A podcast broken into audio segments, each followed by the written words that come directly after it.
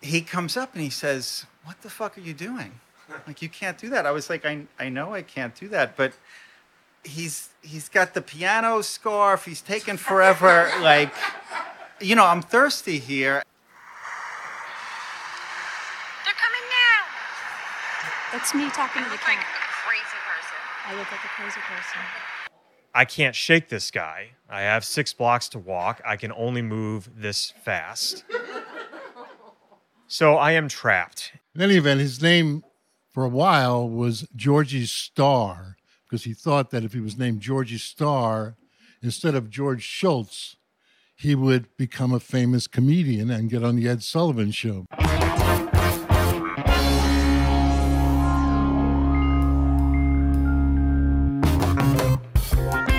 It's FAQ NYC Presents, where the only podcast in the only city in the world breaks into its usual programming to bring you new, different limited series.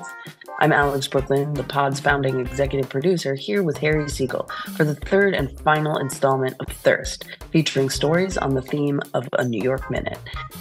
These were shared at a storytelling event we hosted earlier this year. In this episode, it's all ink stained wretches.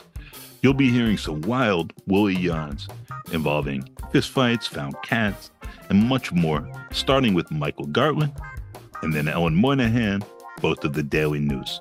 They're followed by Justin Miller of New York Magazine, formerly my colleague at the Daily Beast, and finally, Mark Jacobson, the journalist, novelist, all around writer, character, who, among other things, wrote the New York Magazine articles that became the TV show Taxi and the movie American Gangster. Let's jump right in with Michael after this programming note. Happy almost New Year, folks, as we celebrate and reflect and hope for good things in 2024. We're also feeling the same worry that every nonprofit worker feels on December 31st. Are we going to get enough donations before midnight? We need to raise as much as we can before the ball drops, the year's done, because money raised in 2023 is what sets us up for success or failure in 2024. So please go to thecity.nyc slash give. That's thecity.nyc slash give to help us out. If you've enjoyed listening this year, or if you just want to keep on hate listening, make a donation before it's too late. And poof, where'd it all go? Again, go to thecity.nyc slash give to chip in. And because it's the very last day, the very last chance to give, I must say it again. That's how important this is. We need, need, need your help before midnight tonight. And let's be honest, if you're listening to this podcast on New Year's Eve, then you probably need us too. So, help us keep doing what we do by making a donation now. Say it with me thecity.nyc slash give. thecity.nyc slash give.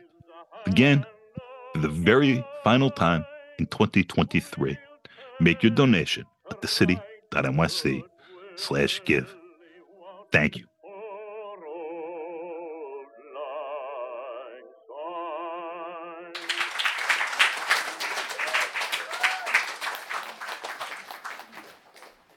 Thank you. Um, oh, thanks. I'm gonna tell. Uh, uh, I guess it's a drinking story. Um, let's see.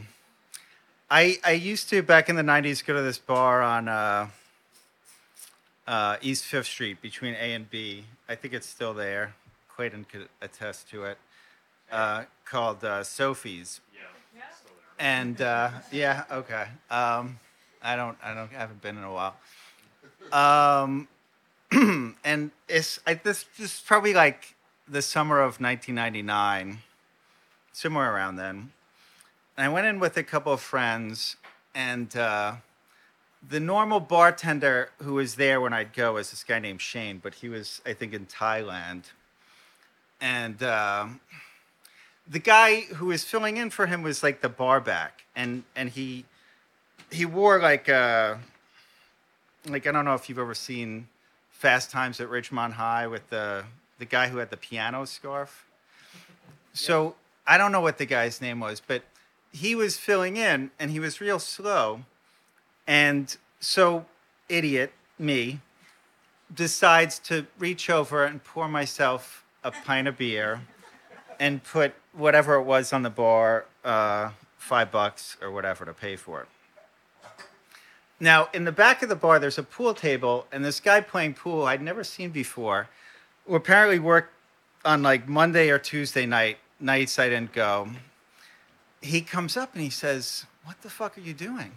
Like, you can't do that. I was like, I, I know I can't do that, but he's he's got the piano scarf. He's taken forever. like, you know, I'm thirsty here, and what, you know what? So, I'm sorry. I paid whatever, and so he was about uh, he's about like a head, t- uh, half a head taller than me, uh, a little bigger than me, pretty big guy, and. Uh, and he he's kind of lecturing me about it. And I, i'm like i know it's wrong but i did it and i paid so you know could we just drop it? And he's going on and on and on and i'm you know and i just want to drink the beer. So he's he's up close and i don't know what i said to him um you know back off or what, what back the fuck up or whatever and he he's and i'm just get, kind of getting impatient with the situation and I think this is going to end in a fight. So it's it's kind of a matter of who starts the fight. So I said I'm going to start the fight because this we got to get get this done with. so I, punched the guy in the face and very quickly was on the floor getting a beating. And now the friends who I I went with were real like slow to help out because because they you know because I fucked up their night basically, and and they probably felt like you know I deserved like a little bit of a beatdown. So they're like I'm watching. I'm like, where's you know like I'm on the ground covering up and shit. And so you know they come over, they break it up, and they're like, you guys got to get out, get the fuck out of here. So so I was banned. They said, You're 86, don't come back. So months go by, and, and these friends, these old drinking buddies of mine, like, they could still go, but when I'd go out with them, we'd go to other bars around there. We'd go to uh, Mona's, which is kind of like the Sophie's sister bar, and we'd go to Milano's. Anyway, we'd go to different places when I'd go out with them. And so this is probably like the winter it gets to where they, they still haven't forgiven me for my antics. And we're at a bar down the block called Ace Bar, and we're, uh, we're fucked up. and we're walking west. And a friend sees like a, a wheelchair in the garbage. And it's like, oh, get in, somebody get in. Like, and I was like, all right, I'll get in. Like, and I'm getting wheeled down the street. And I say, oh, let's let's go into Sophie's. so, so we go in, they get me in, and so now by this time the guy I know, Shane, the bartender who's there, is, oh, Mike, what happened to you? And and I'm like, well, you know, I sort I was telling Katie this story before. I I've never said this phrase like really in my life except for this night and in retelling this story where I preface every sentence with "the doc says," and uh, and so I was like, you know, like, I know you heard about the fight, you know, like I got in trouble, they kicked me out, whatever. I said, like a couple of days later, I lost all feeling below my waist. And like I can't feel anything. I said I haven't got laid in fucking months. And this is, you know, the doc says maybe with therapy you can regain the movement, whatever. So I say, I'm going on with the doc says thing. Everything the doc says. Doc says maybe I could get a hard on one day again. and uh, and so you know, and I'm I'm just like doing the whole thing up, and so of course like you know, they feel bad for me. I'm temporarily not 86 from the bar, and everybody's buying me drinks. and now the bar is like, you know, on like a Friday or Saturday, that bar was always packed. and there were a lot of characters there. I don't know. Back then, there was a guy named uh, Caveman. I, I mean, I don't know what his real. The people called him Caveman. The big beard, and he'd drink out of uh, a pitcher. And there was a guy named Spider who sold pills, and so anyhow, like it wasn't, it wasn't that like crowded. You know, I could wheel. I could wheel, and I was wheeling like with intention, like, like I, like to act like I didn't know how to wheel. So I was bumping it. Oh, I'm so sorry. I bumped into you. It's, it's getting used to it still. And so everybody's buying me drinks, and I'm getting like I'm getting pretty fucked up, and I'm getting like I gotta go take a leak. So I was like, huh, like how do I? You know, I'm disabled right now. Like I'm gonna get in so much trouble for this story. and uh, and so I, I said, well, the the wheelchair's not gonna fit in the, the bathroom, and I don't want to like I want the good times to keep rolling. So so um, but I said, you know, like what would make this the best ending to the evening? So I wheeled it into the middle of the bar where everybody could see me, and I stood up and I walked to the bathroom. And when I get out, they're like, get the fuck out. You're still 86th. That's my story.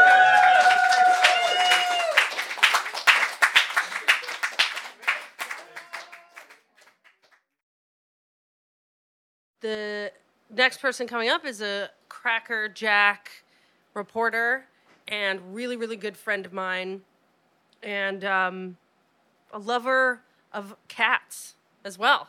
Uh, my very, very dear friend, Ellen Moynihan.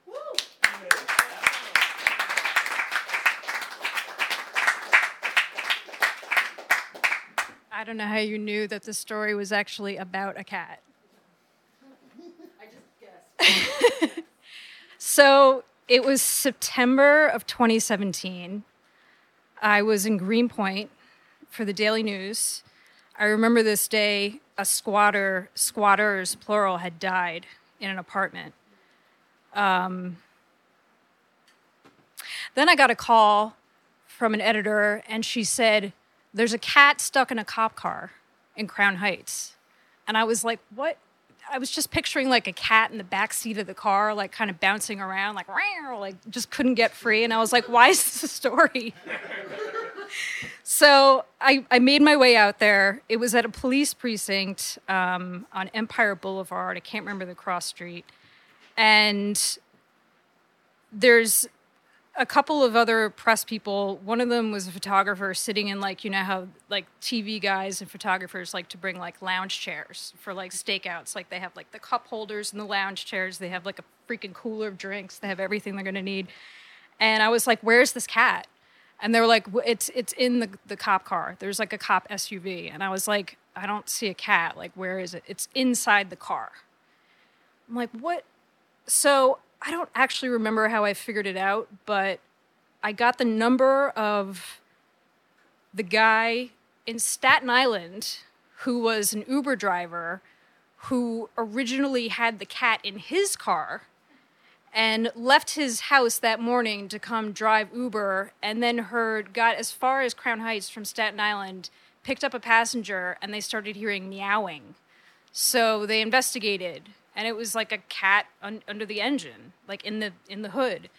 And he was like, "I'm driving to the precinct because I can't deal with this." So they drove to the precinct and ESU came for the cat and they somehow got the cat free and then the cat freaked out and ran up until the wheel well of a police SUV. So by the time I got there, the cat was just like in the police SUV, and I was like searching for. I, I found a dirty towel on the street.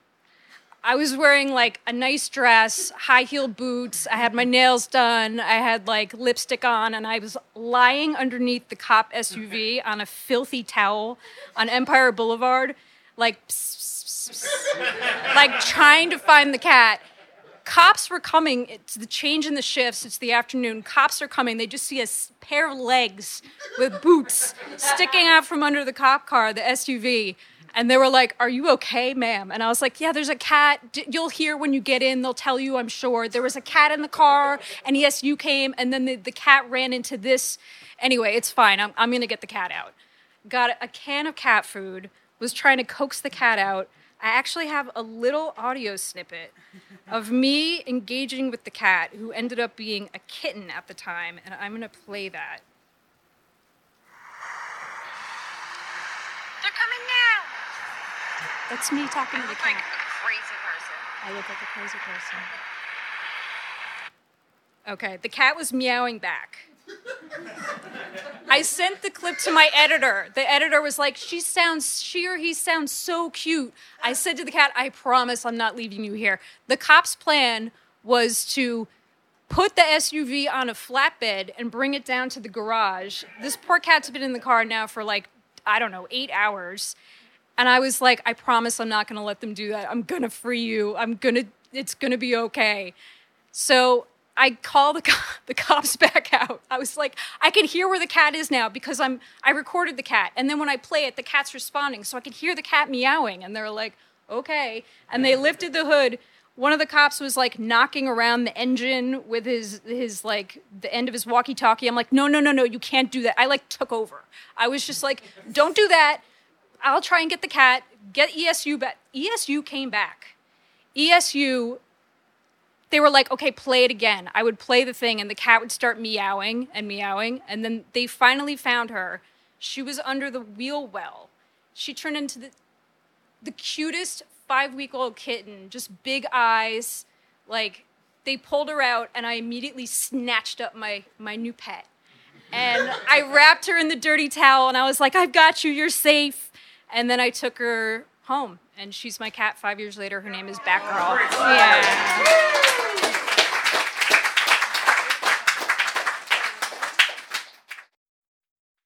Justin Miller is a fantastic editor. We met at the Daily Beast. Um, we became really good friends and have stayed in touch since we both uh, left that fabulous establishment. Um, so take it away, Justin Miller, uh, New York Minute. It can be it can be longer than a New York Minute. As an editor, I would be remiss if I were not attempting to be brief. Um, so a little nervous. I've never done one of these before, but I've been to. This is my second. So about three months ago, I woke up with an unexplained chest pain on my left side, and I live on the Upper East Side of the city. So I went to urgent care. Went in, and they say this is quite serious. If you if this were any worse, we would send you to the ER. This could be a heart attack, a stroke, uh, aneurysm, anything. We need to start ruling stuff out. So they have my shirt open, and all of a sudden they're putting me through a battery test. I'm getting freaked out. They said, okay, we can only do so much here. You need to go over to the other side, the west side of Manhattan, near Columbus Circle, to go visit a cardiologist. You need to go like right now. So I make a beeline across the park at about 66th Street, and I come out on the other side near Lincoln Center. And if you've been over there, that intersection is a bit tangled. Broadway, a bunch of other streets intersect here, so it's sort of like three three roads converging at one point.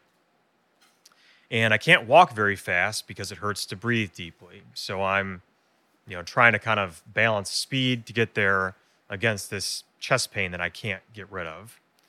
And by the time I cross over, um, there's a late middle age gentleman and a elderly woman, and he, they're all crossing the street alongside me. And the man says some remark to the woman about, you know, you got to be careful, look both ways. You could die at any minute, right? Life is precious. I don't know. I happen to look in his direction, acknowledge this. Maybe I say something like, yeah, for some reason. The older woman departs, and then it's me and him walking down Broadway. I'm going to the cardiologist. He's headed some some direction himself, and we're walking at the same speed because I am really slowed down by this problem. So he starts making small talk with me. And in a couple of seconds, less than a minute, he tells me that he doesn't even live in New York that he's visiting from Hanoi. He's here from Vietnam. That sparks a little something in my mind. And I must have asked him, well, you know, why do you live there now? Clearly, he was an American. He said, I met my wife there. Suspicion ratchets up a little bit more. I'm trying not to, you know, stereotype or profile. He then offers more information about how he met his wife. He met her in a massage parlor. Okay. Proceeds to tell me his entire story that she's 24 years old. He loves that she's so much younger than him. Her father's dead, so he doesn't have to deal with that. I can't shake this guy. I have six blocks to walk. I can only move this fast. So I am trapped, and I'm trying to sort of make this talk pleasant. Yeah, uh huh, mm hmm, whatever. But I'm stuck with him, and it just gets more and more detailed. And I'll try to keep it PG for the purpose of potential podcast, but he is just sort of going on ever more explicitly. I can't even remember, honestly, all the stuff he's told me. But by the end, I'm bearing down one or two blocks away from my target. I got to go to see the cardiologist. It's on like 60th, 62nd, it's clicking down, 61st. And we're still talking, and I'm trying to like not be rude. And it sort of reaches this crescendo where he tells me that he still goes to that same massage parlor. And at his age, or despite his age, he can have four, five, six girls. And I looked at him and I made a hand gesture that was sort of like a get away from me hand gesture. It was the best I could tell. This is audio, so you can't see this if you're listening, but I went sort of like, no more. And he he looked at me and he said, Is that too much? I said, Yeah, it is. He went into a Target, I got an EKG. That's my story.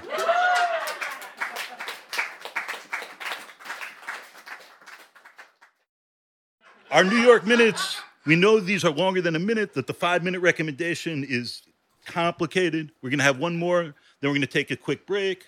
Um, and this is going to be Mark Jacobson, who is much, much more than this, but for the purposes of a quick introduction, is a pretty brilliant journalist, observer, and writer more generally, who you may know from uh, Return to Superfly, the uh, sto- the New York Magazine story that became American Gangster, or possibly from the actually pretty incredible New York Magazine article that became the basis of the TV show Taxi.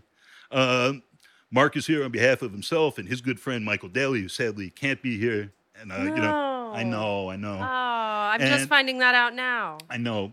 Sorry, we missed you, Daly. Uh, Mark Jacobson, come on up. Hey, Steve.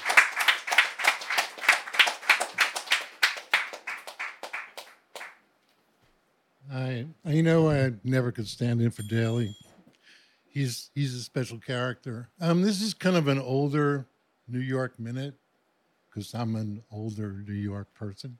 Um, in fact, I have proof of that. This is a necklace that my granddaughter made for me. so that's my bona fides. Anyhow, um, you know, I, I've written about a lot of people, and what Harry says is probably true. Um, they do sort of run together, but not these people. I mean, they just stay. This, they stay in my mind. Anyhow, I thought I'd mention. I'd um, I'd uh, do a little memoir uh, obituary for my old friend George Schultz. Now, George Schultz, we don't know who he is. Nobody does. but he's also dead. So, like, um, the uh, in any event, his name for a while was Georgie Starr because he thought that if he was named Georgie Starr instead of George Schultz, he would become a famous comedian and get on the Ed Sullivan show because that's when we're talking about the middle 1950s. So, um, and he lived in an apartment on Avenue N with two other people who wound up changing their names. One was Leonard Schiller. The other one was a guy named Jack Cohn, and they had a one bedroom apartment with these three Gazinta Jew guys in there. And um, and Leonard Schiller later changed his name to Lenny Bruce, and Rodney Dangerfield was, and Jack Cohn became Don Rodney Dangerfield, right? So they used to, and George was there, and you know, he was the only one that didn't make it.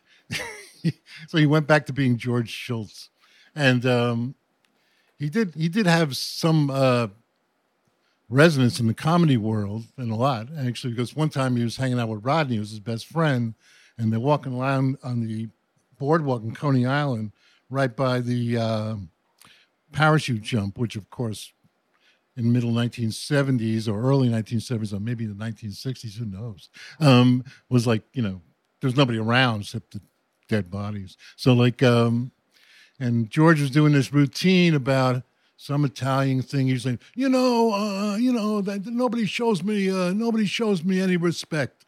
There's, you know, there's no respect. There's just no respect in the world. And Rod, said, Rodney is walking along and he's looking at the girls or something like that. And he said, "What's that you said?" And then that became Rodney. If anybody knows about this at all, raise your hand if you ever heard of Rodney Dangerfield. So like, so like, um, he was quite a character. So that became his big line. There's no respect. There's no respect. So in any event, George, um, he, he he got it through his head he's never going to make it. So he went back to being George Schultz, and he opened up a comedy club in on Emmons Avenue in Sheepshead Bay. Now I don't know if anybody's been out there, but you know, as a native New Yorker at age 75, I've been there many times, right? Because my parents used to take me to Lundy's, which was the largest single restaurant in the world. In fact, it was so large that 114 waiters on a single shift were arrested by the INS. it's a true story. So, you know, in any event, so he had a little place there and he opened a comedy club called Pips, which was, he, he, uh, he said it came from that book, Great Expectations, like it was going to be something, you know? So George would be there and he, his wife eventually died. And He lived upstairs above the club with his two sons, who were both teenagers. And, uh, and he said, you know, one guy, I can't remember their names really, but um, they were very handsome, very handsome. And George used to brag about it all the time. So these kids are like Tony Curtis, you know, his real name is Bernard Schwartz. Um, so like, you know, they're like Warren Beatty's, you know, but I never get dressed in front of them. I said, well, why not? Why not, man? So he says, I can't show them the old ass. The old ass. You know, let them live a little bit. the way of all flesh and all that, you know? So, in any event, uh, George, um, he became known as the ear. In other words, he was the guy who could tell you whether someone was funny or not. You know, there's a lot of people that think they're funny, but they're really not very funny. you know, some people are more funny than they than they know. You know, so like, um, so in any event, like George had this little club out there, and it was the end of the line, end of the D train line, at least at that time, and um, it was the stop before Coney Island. Excuse me. So like, uh, and these comedians would go out there, like, on, and he said, "You got to come on the train, no driving." So like, they come out there in a D train, and George would say, he called me up because we were friends, and he said, "David Brenner is coming today." So David Brenner was a big deal comedian during the 1970s. He took over the Tonight Show from Johnny Carson for a long time before Jay Leno did. So he was a big shot, right? So, and Brenner would come in, and he'd uh, and George would come down from his upstairs place, and he'd be wearing a green terry cloth robe, and uh, you know, just face like this, you know, like uh, like you know, rubber face, and he'd sit down at the bar. He always wanted them to come in the middle of the afternoon because that's when he got up. So, uh, and he'd sit there like this, and he'd say, "Okay, go," and then David Brenner would run through his routine, and George would sit there going like, "Funny, not funny, funny, not funny," and then you know the next then this other guy, another famous comedian at the time, Richard Lewis would come in and was in a lot of bunch of TV shows. You might know him from there. And it was the same thing. Like Lewis would come in and he said, I got to impress George. I got to impress George. So he'd say, like, I just came out on the IND. It's like a bad name.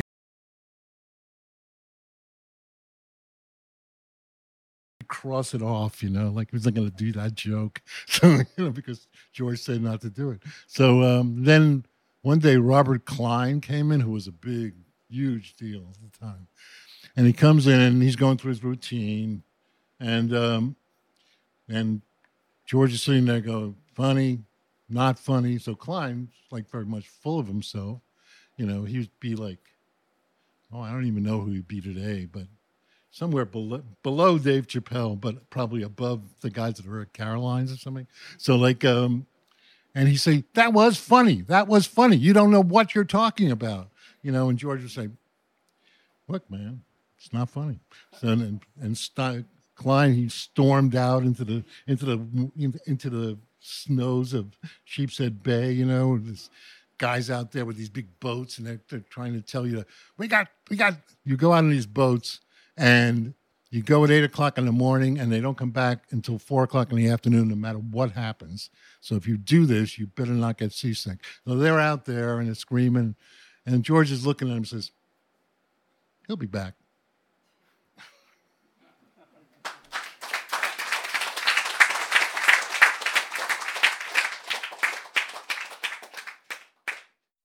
FAQ NYC is a part of the city, a nonprofit, nonpartisan newsroom dedicated to hard hitting journalism that serves the people of New York. If you like what you're hearing, the best way to support our work is by setting up a monthly recurring donation at thecity.nyc/give. If you already make a monthly donation and want to add a special one-time gift, you can also do that at thecity.nyc/give. FAQ NYC also receives support from P&T Knitwear, an independent bookstore, cafe, and event space on Manhattan's Lower East Side with a podcast studio that can be freely reserved for community use. The podcast is a proud member of the Brickhouse Cooperative of independent journalists, critics, and artists, and is affiliated with the Colin Powell School at CUNY City College, where our co host Christina Greer is one of the Moynihan Public Scholars Inaugural Fellows. Our hosts for this episode were Alex Brook Lynn and Harry Siegel, who's also our executive producer. And I'm our engineer, Adam Chimera. Thank you to our storytellers Michael Gartland, Ellen Moynihan, Justin Miller, and Mark Jacobson. And to Annie Nocenti for hosting the Thirst Storytelling Salon. And thank you, listener, for joining us and making it this far. Be kind, be cool, and we'll be back soon with more.